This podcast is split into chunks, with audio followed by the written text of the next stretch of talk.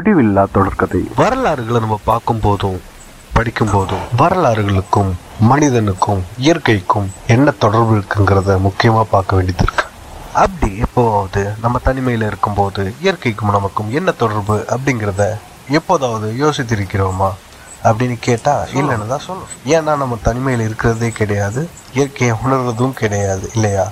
அவ்விதம் பரபரப்பாக போயிட்டு இருக்க இந்த உலகத்தில் நான் தனியாக இருக்கும்போது என்னுடைய தனிவுகள் எனக்கு சொல்லி கொடுத்த உணர்வுகளை உங்ககிட்ட பகிர்ந்து கொள்ளலாம் நினைக்கிறேன். இரவும் பகலும். ஏன் இந்த தொடர்கதையா இரவு ஒன்று இங்கே இல்லை எனில் பகல் என்பதே இல்லை.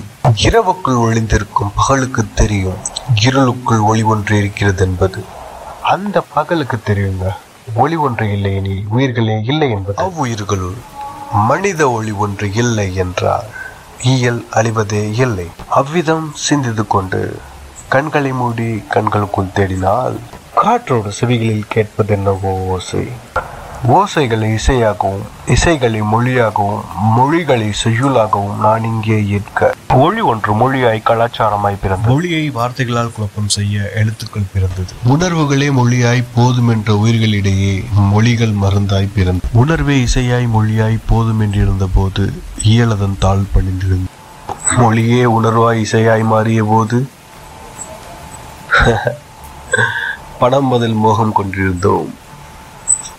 இயலுடனாக நாம் இணைந்திருந்த போதில் உலக இயக்கம் அமைதி பெற்றிருந்தது.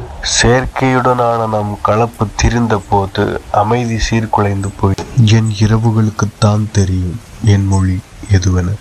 என்னுடைய உணர்வுகளுக்கு தானே தெரியும். என்னோட ஒளி அதுதான் என்னோட யாழ் வழி அப்படின்னு அதோட மொழி தான் என்னோட தமிழ் மொழி அப்படின்னு. காலத்தின் தொடர்ச்சியில் இரு பெரும் மொழிகளாம் அதில் தமிழ் மொழி எமது. என் இரவுகளுக்கு தெரியும். என் ஒளி என் வாழ்க்கைக்கு தெரியும் அதன் வழி. வாழ தெரியும் அதன்படி உணர்ந்தவர்களுக்கு தெரியும். உணர்வே எமது மொழியும் நமது மொழியும். அவ்வளோதாங்க என்ன பெருசாலாம் ஒன்றும் சொல்கிறதுக்கு இல்லை. புரிந்தவர்களுக்கு புரியும். நான் உரைப்பது எதுவென்று. இல்லையா? நன்றி வணக்கம்.